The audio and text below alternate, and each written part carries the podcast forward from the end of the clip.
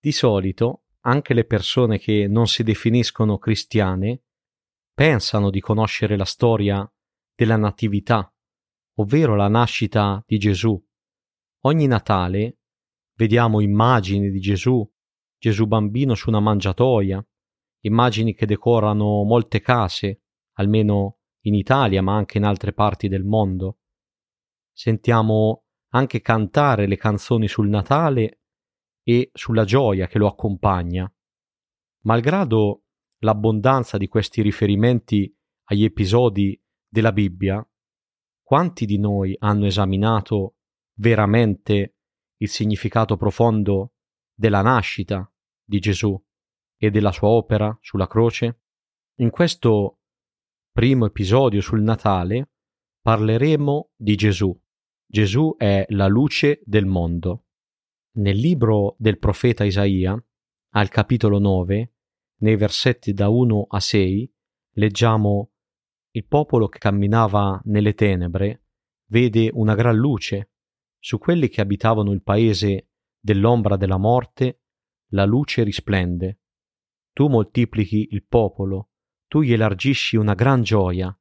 Esso si rallegra in tua presenza come uno si rallegra al tempo della mietitura, come uno esulta quando spartisce il bottino. Infatti il gioco che gravava su di lui, il bastone che gli percuoteva il dorso, la verga di chi lo opprimeva, tu li spezzi, come nel giorno di Madian.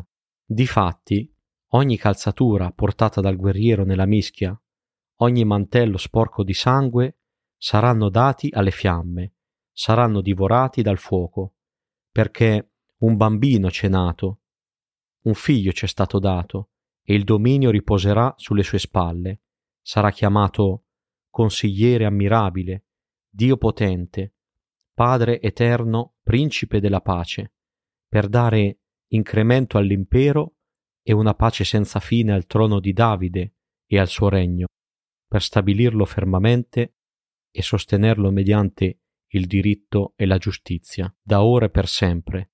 Questo farà lo zelo del Signore degli eserciti.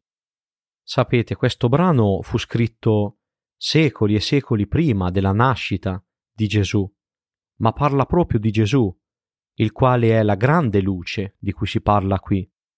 In questo passo Isaia, il profeta, fa riferimento alla situazione che viveva Israele nella sua epoca, alla situazione della società del suo tempo.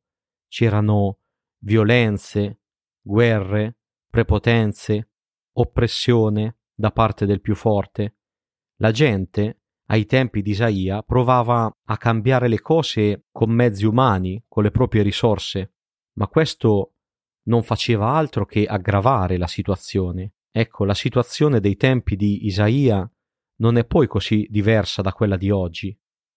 Il mondo è nell'oscurità, ma forse qualcuno di noi pensa di poterlo cambiare tramite la scienza, il progresso, tramite gli sforzi umani, ma i nostri sforzi non possono cambiare le cose. Come dicevamo, Gesù è l'unica luce che può illuminare il mondo e cambiare il nostro cuore. Le feste natalizie si avvicinano a grandi passi.